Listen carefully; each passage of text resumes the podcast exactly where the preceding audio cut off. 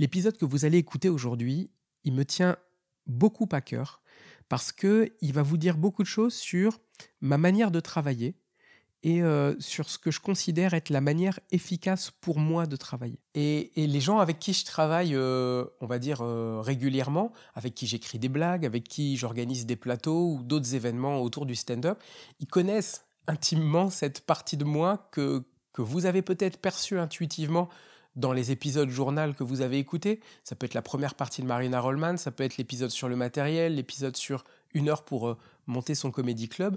Vous avez dû comprendre, sans que je le dise forcément, que ma manière de travailler est beaucoup plus carrée, beaucoup plus professionnelle que ce qu'est mon niveau de blague aujourd'hui. Pourquoi je fais ça ? Parce que j'ai toujours, même dans ma carrière, à côté du stand-up, travaillé avec une idée très précise et qui ne me quitte jamais, et je vous la livre.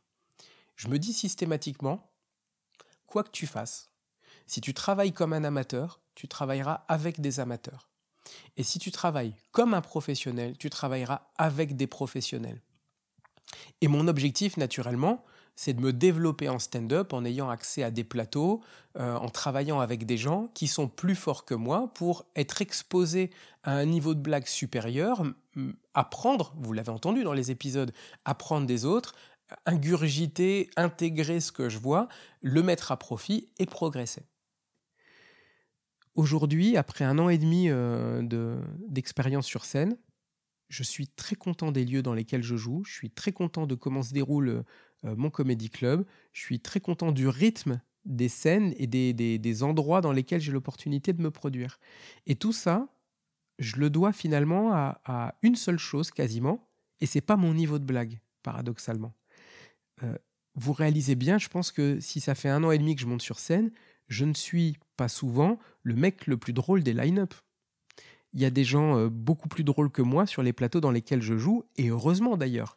Et donc, ce qui fait que je suis satisfait de jouer partout où je veux, sans contrainte et tout, c'est que finalement, j'ai réussi à compenser cette faiblesse de mon niveau aujourd'hui en rajoutant, en surcompensant par un surcroît de professionnalisme dans ma manière de travailler. Et si je ne suis pas l'humoriste le plus drôle, j'essaie d'être le plus professionnel. Pourquoi ? Parce que dès le départ, j'ai eu une conviction dont je ne savais pas si elle était vraie. Mais je me suis dit, on va être très nombreux à être pas très drôle au départ parce qu'on va être très nombreux à vouloir monter sur scène. Par contre, je vais faire partie des gens qui travaillent pas comme les autres. Ce qui fait que si je ne peux pas me rendre visible et désirable des comedy clubs par mon niveau de blague, je vais me rendre visible et désirable par le professionnalisme que je mets à faire mon travail. Et assez tôt, j'ai considéré que monter sur scène, c'était mon travail, même si ça ne l'est pas vraiment, hein, mais c'est un travail. Et donc, je vais essayer d'imaginer ce que c'est que de faire ça de manière professionnelle. Et vraiment très tôt, là, je me suis dit, avec les pandémies, déconfinements, etc., on va être très nombreux à vouloir monter sur scène. Je ne sais pas combien on était à ce moment-là, mais on va retenir pour l'hypothèse un chiffre de 1000. On était 1000 stand-upeuses et stand-uppers à vouloir monter sur scène. Et je me suis dit, il n'y aura pas 1000 places pour jouer en permanence, c'est impossible. Et pourtant, on va être une vague de 1000 personnes à envoyer des messages dans tous les mêmes comedy clubs partout en France, surtout à Paris, et il n'y aura pas 1000 occasions de jouer. Donc, il y aura peut-être de la place pour 5, 10%, 15%, 20% d'entre nous. Et je me suis demandé comment moi je vais faire partie de ces 10, 15, 20% qui ont tous le même niveau, c'est-à-dire aucun, mais qui vont quand même avoir accès aux scènes. Et j'ai commencé à me dire, les endroits dans lesquels je vais aller jouer, qu'est-ce qui va les intéresser ? C'est pas mon niveau de blague, j'en ai pas. Donc il va bien falloir que je leur montre quelque chose que les 999 autres humoristes ne leur montrent pas. Et la première chose, c'est de me dire comment vont travailler les 999 autres. Et en discutant un peu avec les débutants qui m'entouraient, en fait, on faisait tous la même chose.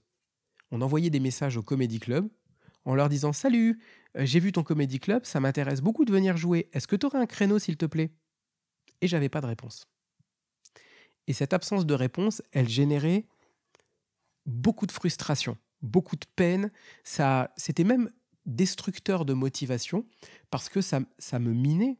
je comprenais pas pourquoi on me répondait pas, je le prenais personnellement et j'étais vraiment très déçu et très peiné qu'on me réponde pas. Et puis j'ai fini par réaliser que on était 1000 à envoyer le même message aux mêmes endroits et que potentiellement, soit ils n'avaient pas le temps de nous répondre, soit ils choisissaient de ne pas nous répondre. Je maintiens encore aujourd'hui que c'est pas acceptable. Quand tu es professionnel, que tu organises des plateaux, la moindre des choses, c'est de répondre aux gens qui t'écrivent. Mais je réalisais bien à ce moment-là que ça pouvait se retourner contre nous. Donc, j'ai commencé à me dire, qu'est-ce que ne font pas les autres humoristes ? La plupart ne vont pas sur les plateaux. Et donc, je suis allé sur les plateaux. Les plateaux sur lesquels j'avais envie de jouer, qui m'intéressaient, je suis allé les voir en tant que public. J'ai mis des sous dans le chapeau, j'ai rigolé aux blagues, j'ai pris le temps d'apprécier la soirée. Parfois même, je n'ai pas apprécié la soirée. Il y a des endroits dans lesquels je pensais vouloir jouer. Quand j'y suis allé, je me suis dit « Oh là là là là, j'ai pas du tout envie de jouer ici en vrai. » Parce que l'ambiance n'était pas bonne, le son n'était pas bon, il n'y avait pas de public, le MC n'était pas bienveillant. Enfin voilà, il y a plein d'endroits dans lesquels je me suis dit « Non ».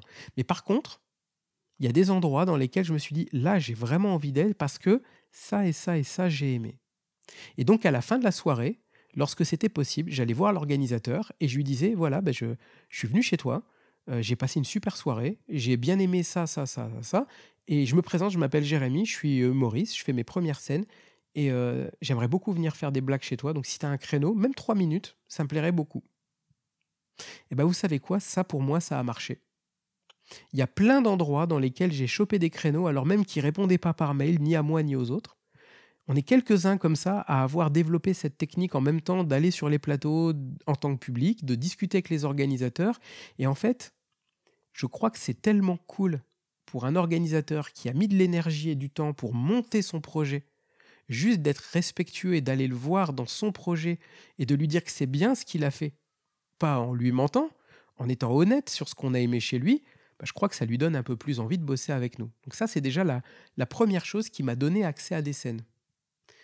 Faire ces feedbacks positifs, aller discuter avec les organisateurs. Ça, c'est quand c'est possible. Et puis, il y a des fois, c'était pas possible. Donc, il fallait quand même passer par les messages. Et je me suis dit, mais quand je vais envoyer mon message, je risque à nouveau de me noyer dans la masse.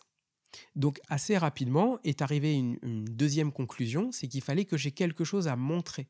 Je ne pouvais pas simplement demander à jouer. Il fallait que je justifie ce que je faisais pour montrer aux gens que, regarde, c'est quand même j'ai bossé un petit peu mes blagues. Fais-moi venir, s'il te plaît.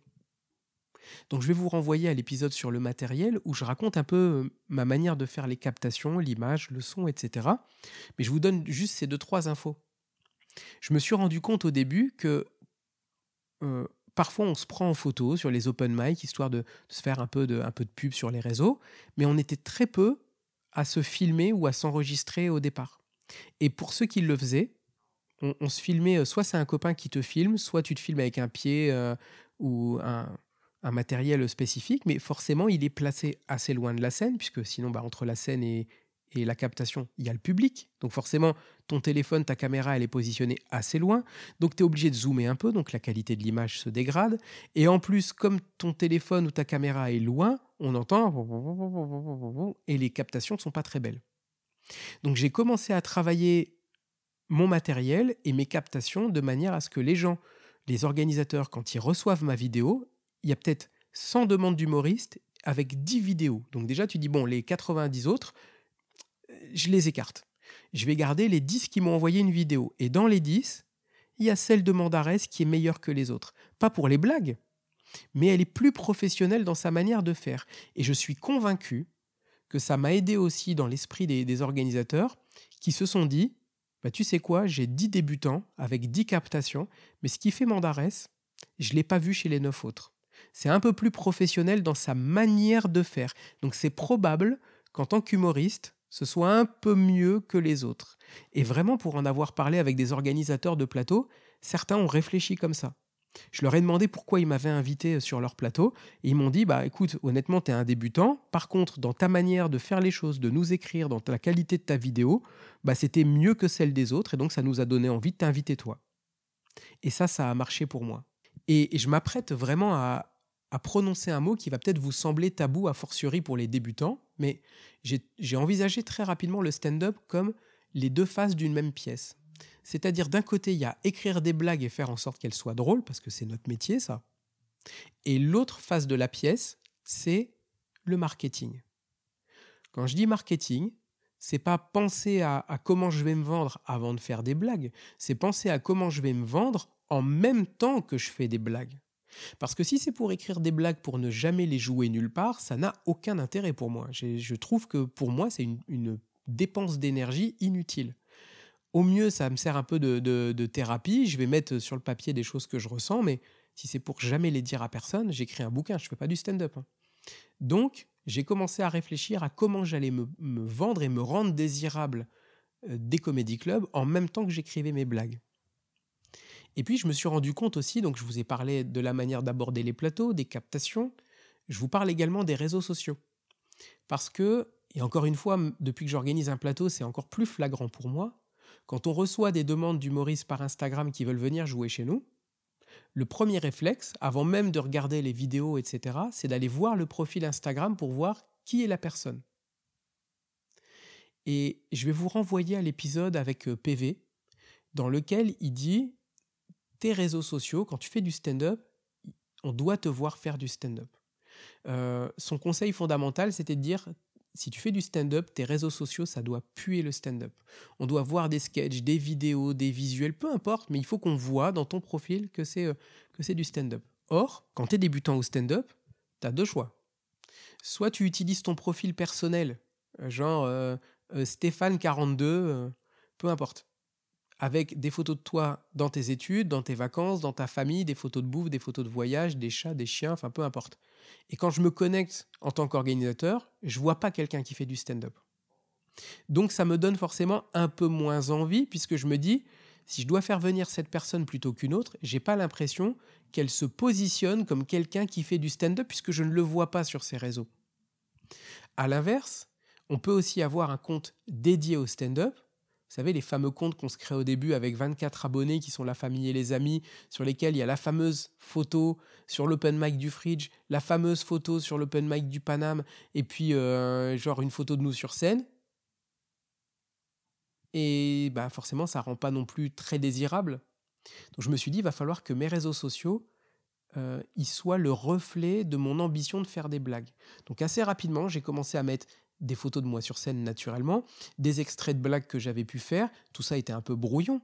Mais n'empêche que quand on se connectait sur mon profil, on voyait quelqu'un qui faisait des blagues. Donc, je suis convaincu aussi que ça m'a aidé à me rendre un peu plus visible.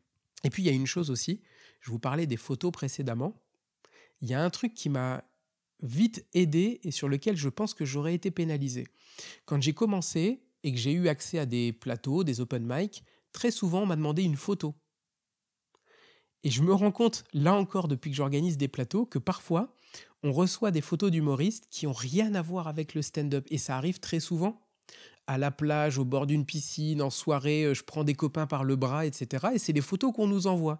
Et moi, j'ai envie de dire, mais attendez, c'est une soirée de stand-up. On va vous mettre sur une affiche de stand-up. Il faudrait que ce soit une photo de vous sur scène. Je pensais que c'était clair. Et je me rends compte qu'au départ, vraiment, j'avais fait ma toute première scène. Tout de suite, j'ai pris rendez-vous chez un photographe professionnel qui était une connaissance d'une connaissance qui m'a fait 2 heures de shooting avec des photos, des belles photos professionnelles. Et assez rapidement, je me suis rendu compte que j'avais 2 choix. Soit je prenais les photos de mauvaise qualité dans les bons endroits. Vous savez, cette fameuse photo dont je parlais tout à l'heure, là, à l'open mic du Fridge, où il fait noir, le téléphone, il capte pas très bien la lumière, il fait pas une très belle photo, mais il y a marqué Fridge derrière. Donc soit je mets cette photo-là, soit je mets une photo dans un lieu neutre, mais une photo magnifique. Et ben, j'ai préféré ça, ça m'a coûté 150 € les 2 heures, il m'a fait des belles photos, et quand on m'a demandé une photo pour du stand-up, j'avais une belle photo en HD, nickel. Alors certes, il n'y a pas marqué Fridge derrière et tout, mais c'était une photo où sur une affiche, il y avait machin, machin, machin et moi, et je détonnais pas dans le line-up, et c'était une photo professionnelle. Et je vais même aller plus loin aujourd'hui, quand je suis parfois dans des groupes d'humoristes sur des plateaux, ou moi-même, quand j'organise au Comment C'est Comedy Club, quand je demande une photo d'humoriste et qu'on m'envoie une photo sur laquelle il y a marqué Panam, Fridge ou autre chose derrière, je la refuse. Parce que naturellement, vous imaginez bien que si le Panam vous demande une photo de vous et que vous envoyez une photo sur laquelle il y a marqué Fridge, il va vous dire « bah non, je ne vais pas mettre le nom d'un autre plateau sur la fiche de mon plateau ». Donc ça, c'est une astuce aussi que je partage avec vous et qui m'a réussi, c'est d'avoir très rapidement des photos de bonne qualité à présenter aux organisateurs pour qu'ils puissent communiquer efficacement sur l'événement auquel j'allais participer. Et comme ça, ils me disaient « t'as une photo ? Oui, bam, 2 photos HD, tu choisis. » Mais ils disaient « putain, c'est pro son truc, les photos sont belles, il est réactif, nickel. » Donc vous voyez, c'est quelques valeurs comme ça un peu fortes. Arriver à l'heure, respecter son temps, être gentil avec les gens, respectueux, pas casser les couilles, avoir des photos. Tiens, autre chose. Très rapidement, je me suis inscrit en auto-entrepreneur. C'est gratuit, tu payes pas de charges, on te donne un numéro de SIRET. Ça sert à rien au début, rien du tout. Mais un jour, il y a un organisateur qui me dit « écoute, j'ai la possibilité d'aller se jouer dans un village, dans une mairie. Par contre, il faut avoir un numéro de SIRET parce que c'est une mairie et que ils vont... Moi, je vais les facturer et ensuite, je vais vous refacturer chaque intervenant. Donc, ne joueront que ceux qui sont déclarés. » Et ben, parmi les 5 humoristes qui auraient pu jouer ce soir-là, j'étais le seul qui avait un numéro de SIRET. Et donc, je suis allé jouer là-bas. Et ça m'a ouvert une opportunité que je n'aurais pas eue. Et je vais vous en parler après. Ça m'ouvre aujourd'hui d'autres opportunités d'être déclaré. Encore une fois, c'est gratuit, ça ne coûte rien, mais ça me met en situation d'être un professionnel du stand-up. Puisque je suis déclaré, je peux faire des factures. Donc, ça, mis bout à bout, ça commence à construire non pas le personnage le plus drôle sur scène, mais quelqu'un avec qui ça peut être agréable de travailler. Parce que c'est quelqu'un qui casse pas les couilles, qui est respectueux, qui respecte son temps. Tiens, quelqu'un qui pose des questions aussi. Dans d'autres épisodes, je vous ai dit que je m'étais retrouvé dans des endroits un peu, on va appeler ça des bourbiers entre nous. C'est-à-dire des endroits sur lesquels j'aurais peut-être pas dû venir. Et je me suis rendu compte que j'avais aussi développé ma capacité à refuser des scènes. Et au départ, j'avais envie de jouer partout, tout le temps, je courais dans tous les endroits. Dès que je pouvais jouer quelque part, j'y allais, je ne me posais pas de questions. Mais en fait, je me suis rendu compte que je ne me trouvais pas très professionnel de ne pas poser de questions. Parce qu'en plus, ce n'était pas professionnel d'arriver dans un endroit où finalement je n'avais pas envie d'être parce que je découvrais des choses qui n'étaient pas ouf. Et donc, je ne donnais pas le meilleur de moi-même sur scène parce que j'étais miné parce que j'avais vécu. Je vous donne un exemple. Il y a des endroits dans lesquels je suis allé jouer, après avoir fait plusieurs scènes où les boissons étaient offertes aux humoristes. Je suis allé jouer dans un endroit, je n'ai pas posé de questions, j'y suis allé, je suis allé au bar, j'ai dit bonjour, je vais prendre un rosé. On m'a donné un rosé, on m'a dit c'est 5 €. J'ai dit ben non, je suis humoriste moi ce soir. Il m'a dit oui, normalement c'est 6, mais pour les humoristes c'est 5. Il fallait que je paie ma boisson, ça m'a refroidi sur place, parce que je n'avais pas l'habitude, je ne le savais pas, Et franchement, ça m'a rajouté une tension, une pression dont je n'avais pas besoin pour monter sur scène. Et donc, je me suis dit, tiens, je vais mettre dans la place de quelqu'un qui est... Imaginons que je sois Gad Elmaleh et que je sois invité à jouer au Zénith de je ne sais pas où. Tu ne dis pas, tiens, c'est le Zénith d'un tel, bah, c'est bon, je viens jouer. Mais combien... Non, t'inquiète, je viens jouer, c'est bon. Bah non. L'équipe de Gad Elmaleh se renseigne quand même sur comment c'est payé, la capacité de la salle, à quelle heure on doit jouer, c'est quoi la date, c'est quoi les modalités logistiques. Enfin, il y a quand même des questions à poser avant d'y aller. Et ben, au début, je ne les posais pas. Très rapidement, j'ai commencé à poser des questions. J'ai commencé à demander des trucs très simples du genre « c'est quand ? À quelle heure ? On sera combien d'humoristes ? Est-ce que c'est du stand-up ou est-ce qu'il y a d'autres styles qui vont jouer ce soir-là ? Est-ce qu'il y a un chapeau ou une rémunération ? Si c'est dans un resto, est-ce qu'il y a un repas pris en charge pour les humoristes ou pas ?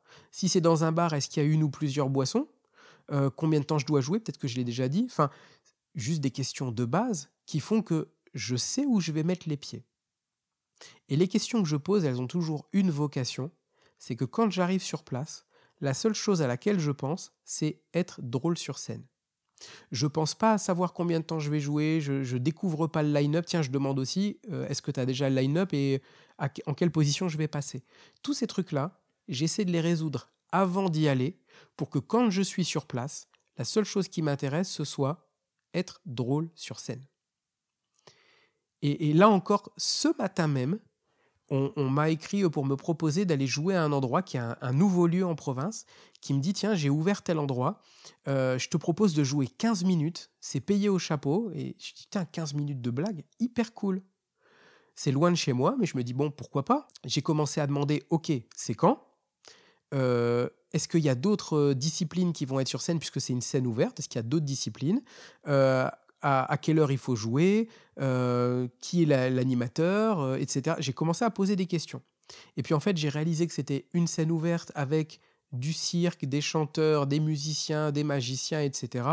Qu'il y avait 30 minutes pour l'animateur, plus 15 minutes par artiste. Et je sais maintenant que ça marche pas pour moi. Aller faire Jouer 15 minutes au milieu de jongleurs, de magiciens, moi qui fais du stand-up, ça marche pas pour moi. Donc j'ai refusé.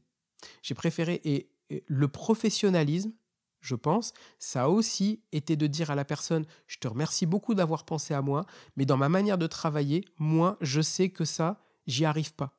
Donc je vais préférer laisser ma place à quelqu'un d'autre qui va être capable de le faire plutôt que de moi venir. » Et ben, vous savez quoi ? Je me dis que ça, pour moi, c'est beaucoup plus professionnel que d'y aller et de ressortir en disant « Oh, quel bourbier, j'aurais jamais dû venir. » Voilà. Ça, c'est aussi quelque chose dont je voulais parler avec vous.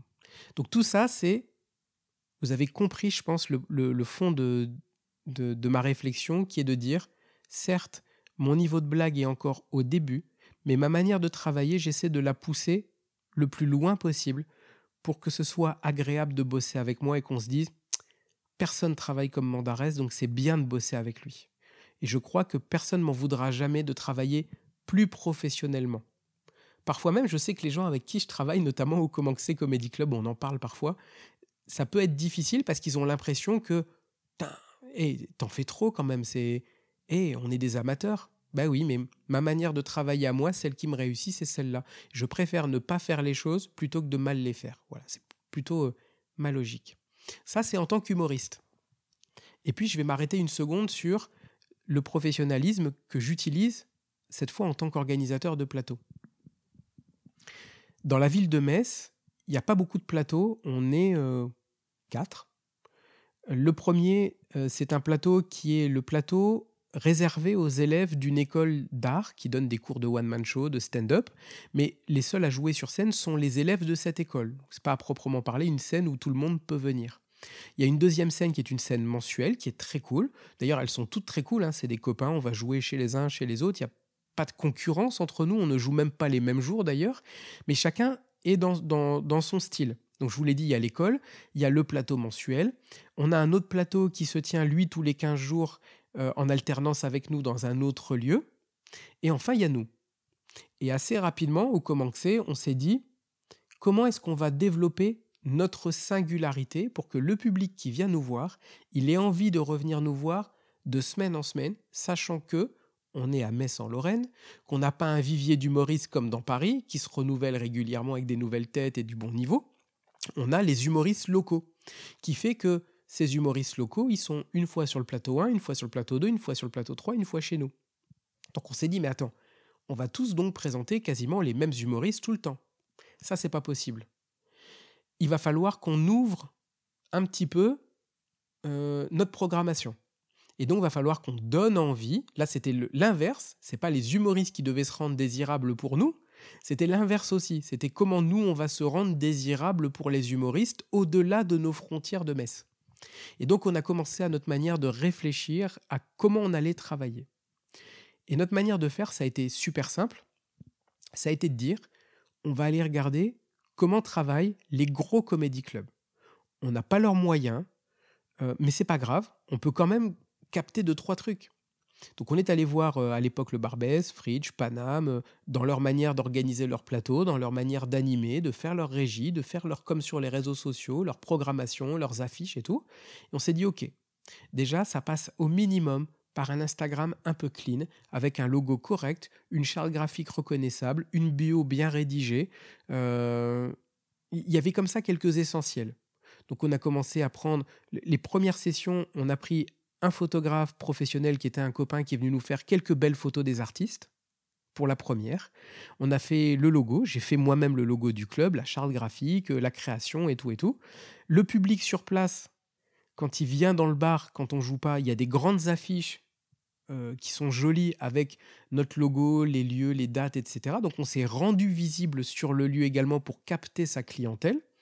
Bref, on a essayé de réfléchir à une communication plus professionnelle en se disant on va essayer de travailler d'une manière plus professionnelle que les autres plateaux, de manière à ce qu'au moins on ait une singularité et que les gens nous disent « Je connais pas le Comment C'est Comedy Club, ils sont au début, mais j'ai envie de revenir parce que c'est bien d'aller chez eux, c'est carré leur truc. » Pour les humoristes comme pour le public, je trouve que c'est rassurant, surtout pour nous qui sommes des débutants, qu'on a essayé de compenser notre côté débutant par, encore une fois, un surcroît de professionnalisme.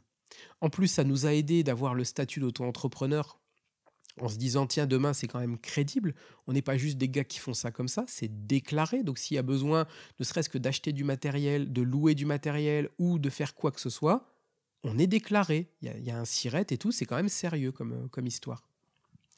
Et puis, assez rapidement, on s'est rendu compte qu'on avait beaucoup de messages qui arrivaient. Donc, on a eu une répartition des tâches au sein du Comedy Club. On a travaillé là aussi de manière professionnelle avec des postes.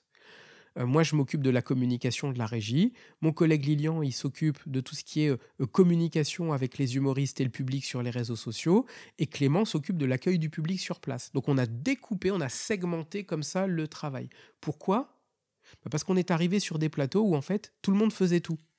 Et parfois, en fait, comme tout le monde faisait tout, les organisateurs ne se parlaient pas forcément entre eux et ça amène à des quiproquos ou des embrouilles.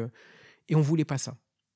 Donc, on a commencé à se répartir les postes au sein du Comedy Club et ça marche pour nous comme ça, c'est très bien. On a eu aussi, au niveau du chapeau, au départ, les gens n'avaient pas forcément d'espèces. Bien qu'on explique le chapeau, les gens ne venaient pas forcément avec des espèces. Et ils nous posaient la question de savoir si on prenait la carte. Donc au début, ben non. Donc on a raté comme ça des chapeaux pour les artistes qui venaient jouer ce soir-là. Donc on a ouvert un Lydia, sauf qu'à Metz, Lydia, c'est pas très répandu. Donc finalement, les gens descendaient, ils nous disaient « Ouais, ben, je vais donner 5, 10 euros, 20 euros parfois ». Donc on leur envoyait la demande de paiement Lydia, sauf que on s'est rendu compte que là où on était stationné pour le chapeau, en bas d'un escalier, il y a un flot de gens qui descendent. La personne dit « Oui, je voudrais vous donner 10 euros en carte ». On la fait mettre un peu sur le côté. On lui envoie la demande en Lydia. Elle est à côté du bar. Elle reçoit un message d'un site qu'elle ne connaît pas qui lui demande de mettre sa carte bleue pour donner de l'oseille. Donc, il y a une petite appréhension de « je ne sais pas ce que c'est. Je le ferai après. Là, j'ai soif, je vais aller boire un verre. » Donc, en fait, les gens partaient au bar ou sortaient et ne nous envoyaient jamais l'argent qu'ils avaient promis de donner. Et des fois, c'est des 30, 40, 50 euros de chapeau au global qu'on ne récupérait pas, alors que les gens nous disaient nous les donner, parce que je pense que Lydia n'était pas rassurant. Une manière d'être professionnel aussi, ça a été d'acheter un petit boîtier de carte bleue Sum Up. Ça vaut 90 balles, je crois, donc c'est un montant. Mais ça nous permet d'encaisser de la vraie carte bleue. On tape le montant, les gens mettent le sans contact, et ça, c'est rassurant parce que ça, ils connaissent. Donc ça aussi, je pense que ça fait partie du professionnalisme intrinsèque de notre manière de travailler.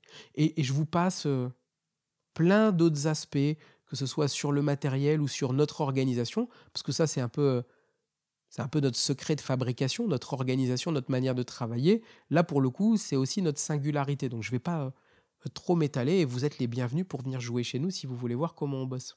À un moment, on s'est aussi dit, on nous pose toujours à peu près les mêmes questions, à quelle heure c'est, où est-ce que c'est, comment on vient jouer chez vous, etc. etc.